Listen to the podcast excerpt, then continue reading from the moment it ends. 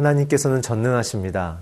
그 전능하신 하나님은 부족하고 약한 우리의 삶을 통해서 하나님의 뜻을 이루어가길 원하십니다. 그 때문에 하나님은 참 놀라운 분이시죠. 오늘부터 시작되는 요나서를 통해서 하나님 앞에서의 참된 순종하는 그 성도의 삶, 그리고 우리를 그렇게 부르시는 하나님의 그 놀라운 부르심과 붙드심을 함께 묵상하겠습니다.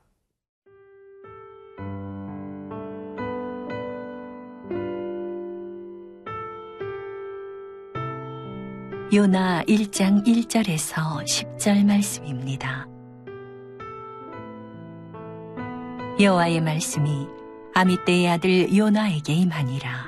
이르시되 너는 일어나 저 큰 성읍 니누웨로 가서 그것을 향하여 외치라.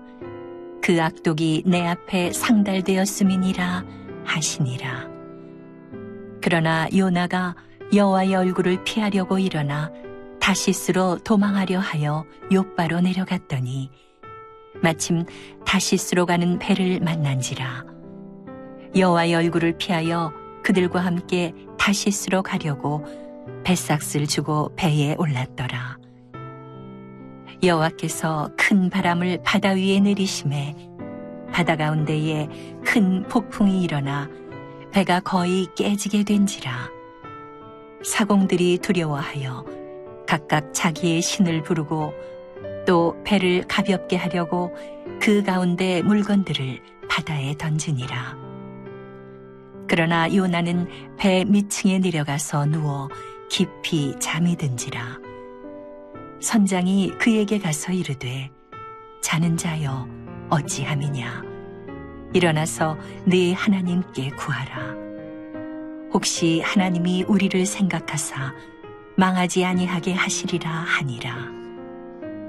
그들이 서로 이르되 자 우리가 제비를 뽑아 이 재앙이 누구로 말미암아 우리에게 임하였나 알아보자 하고 곧 제비를 뽑으니 제비가 요나에게 뽑힌지라 무리가 그에게 이르되 청하건대 이 재앙이 누구 때문에 우리에게 임하였는가 말하라 네 생업이 무엇이며 네가 어디서 왔으며 네 나라가 어디며 어느 민족에 속하였느냐 하니? 그가 대답하되 나는 히브리 사람이요 바다와 육지를 지으신 하늘의 하나님 여호와를 경외하는 자로라 하고.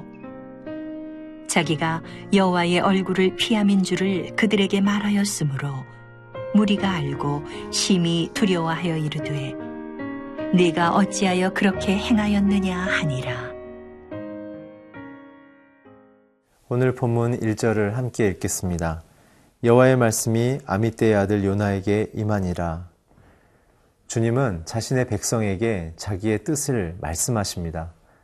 오늘 그렇기 때문에 우리의 마음과 우리의 생각, 우리의 영혼 속에는 늘 하나님의 뜻이 전달되고 있습니다. 오늘 저와 여러분이 큐티하는 이유도 바로 그런 것이죠. 큐티를 통해서 하나님은 누구이신가, 그분이 우리에게 어떤 일을 행하실까를 늘 묵상하고 찾는 것이야말로 참된 경건한 성도들의 삶과 그리고 인생의 기쁨입니다. 오늘 저와 여러분의 인생 속에 늘 말씀하신 주님의 은총이 충만하기를 축복합니다. 오늘 특별히 이 요나에 대해서 주님이 어떤 말씀을 하셨고 또한 그 말씀에 대하여 요나는 어떻게 반응하는지 2절과 3절을 통해 함께 보겠습니다. 너는 일어나 저 큰 성읍 니느웨로 가라. 가서 그것을 향하여 외치라. 그 악독이 내 앞에 상달되었음이니라 하시니라. 그러나 요나가 여호와의 얼굴을 피하려고 일어나 다시스로 도망하려 하여 요바로 내려갔더니 마침 다시스로 가는 배를 만난지라 여호와의 얼굴을 피하여 그들과 함께 다시스로 가려고 뱃삭을 주고 배에 올랐더라. 오늘 주님께서 요나에게 하신 메시지는 2절입니다. 일어나서 니니웨로 가라는 것이죠. 여기서 요나에 대해서 잠깐 우리가 살펴야 되는데요. 요나는 여로보암 시대의 선지자였습니다. 저와 여러분이 잘 아는 것처럼 모든 선지자들의 사역은 그 당시의 왕과 이스라엘 백성들의 악독과 하나님을 향한 불신앙을 지적하며 깨우치며 돌이키는 그러한 귀한 일을 했습니다. 그렇기 때문에 선지자들은 왕과 사회와 권력 앞에서 또한 국민들 앞에서 그들이 원하는 기호를 그리고 관성을 돌이켜야 되기 때문에 굉장한 압박과 어떨 때는 시련과 핍박을 받기도 했죠. 그러나 놀랍게도 요나는 유일하게 북이스라엘의 부흥과 승리를 외치는 굉장히 좋은 굿뉴스를 선포하는 선지자였습니다. 그래서 그는 가는 곳마다 많은 북이스라엘 사람들에게 민족 리더, 어, 지도자로 환영받았으며 또한 그의 소, 설교를 듣기 위해 많은 사람들이 그를 사랑함으로 초대했죠. 근데 오늘 내려진 메시지는 가장 이스라엘에게 강적이 되고 위협이 되고 없어졌으면 좋을 만한 나라인 니누웨의 회복을 외치라는 하나님의 메시지였습니다. 그래서 주님은 일어나서 그들이 제일 싫어하는 그리고 그들을 회복시키길 원하시는 하나님의 사랑을 받은 니누에로 가라고 했죠. 그러나 요나는 어떻게 했습니까? 일어나 하나님의 얼굴을 피하려고 했습니다. 너무 놀라운 반응이죠. 두 번째는 그곳을 향해서 가라고 말씀하셨는데 요나의 반응은 다시스로 도망가기로 결정했다는 것입니다. 오늘 요나의 문제는 무엇입니까? 하나님의 뜻을 분별하지 못하는 것이 아닙니다. 하나님의 뜻은 분명히 알았습니다. 그러나 요나의 문제는 하나님의 뜻을 순종하지 않으려고 하는 것이죠. 그 순종치 않음의 핵심은 무엇입니까? 자기의 마음 속에 있는 기준, 욕구, 그리고 자기의 감정에 휩싸여서 하나님의 뜻을 노골적으로 피하는 것입니다. 사랑하는 성도 여러분, 우리는 주님을 위해서 교회와 사회에서 혹은 가정에서 많은 일들을 하고 계시죠. 그러나 여기서 우리가 놓치지 말아야 될 것은 많은 일을 하는 나의 행동이 중요한 것이 아니라 그 일에 명령하신 그 일을 기쁨으로 우리에게 부탁하신 하나님의 그 마음, 그 의도, 그 목적을 우리가 분별해야 된다는 것이죠. 그래서 내가 보기에 힘들어도 내가 만나기 힘든 사람들의 부류려도 내가 하기 힘겨운 내 본성상 어려운 자존심이 걸린 문제라도 하나님이 하라 하시는 일에 대해서 우리는 기쁘게 순종할 수 있는 것. 그것이 바로 성도의 온전한 순종인 것입니다. 그래야만 세상은 우리를 하나님의 사람으로 보기 때문에 그렇습니다. 우리는 본성을 따르는 사람이 아니라 이제는 하나님의 사랑을 따르는 성도로 부름받았습니다. 오늘 저와 여러분이 가정과 직장에서 주의 사랑을 따라 사랑을 전하는 아름다운 성도로 서기를 세상의 평화를 심는 성도가 되기를 주의 이름으로 축복합니다.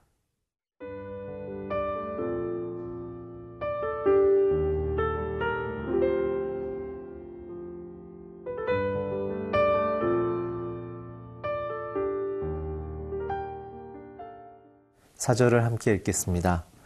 여호와께서 큰 바람을 바다 위에 내리심에 바다 가운데 큰 폭풍이 일어나 배가 거의 깨지게 된지라. 하나님께서는 그의 백성을 자신의 의의 길로 걷게 하길 원하십니다.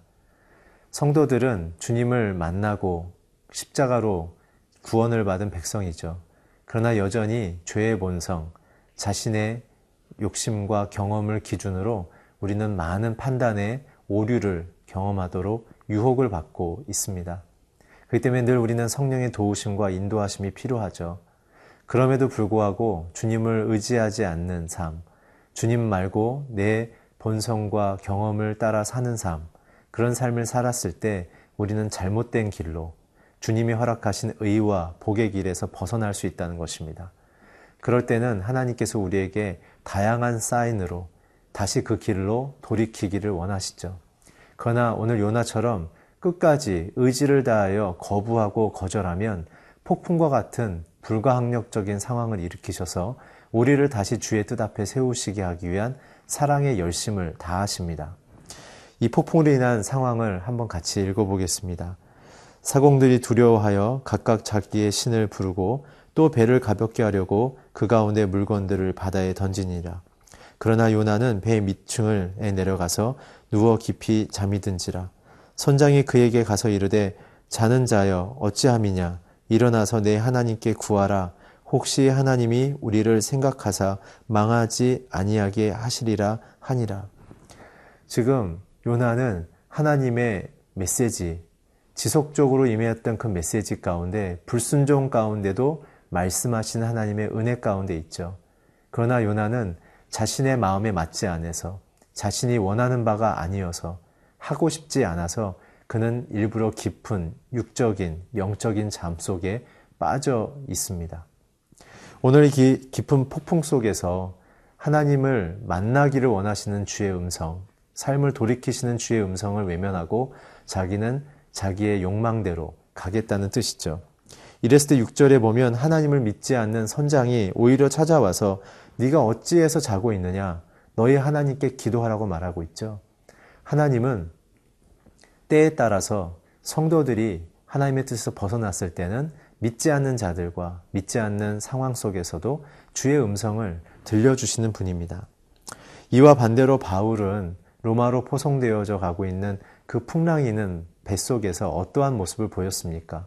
유라굴라 강풍 속에 그가 일주일 동안 있었을 때 그들도 또한 오늘 요나가 탄 배처럼 혼돈하며 물건을 내던지며 이젠 죽었다고 외쳤을 때 바울은 내 사명이 아직 끝나지 않았기에 너희들은 안전할 거라고 선포했습니다.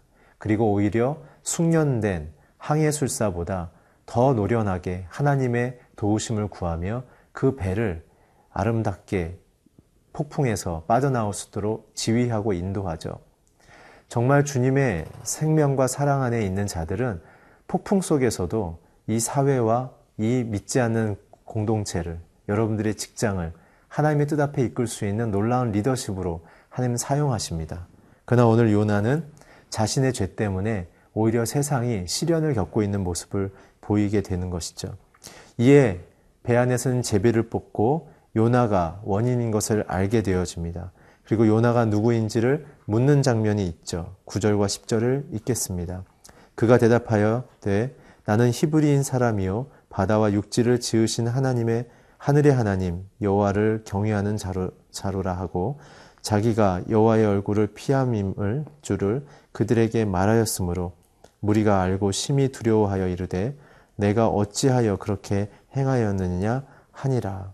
이제 자신의 죄에 대해서 고백하고 그가 하나님에 대해서 이렇게 고백하죠. 구절에 보면 그분은 창조주시고 그리고 경외받으실 만한 분이시다. 그의 신앙의 고백과 순종하는 삶의 태도가 다르다는 사실을 우리는 발견하게 되어집니다. 사랑하는 성도 여러분, 진정한 신앙의 아름다움은 고백대로, 믿음의 고백대로 살아가는 것입니다. 많은 일을 하는 것이 아니라 우리의 믿음대로 고백하며 원수를 사랑하며 나와 다른 사람들에게 다가가서 주님의 가르침대로 그들과 한 공동체를 이루는 것이죠.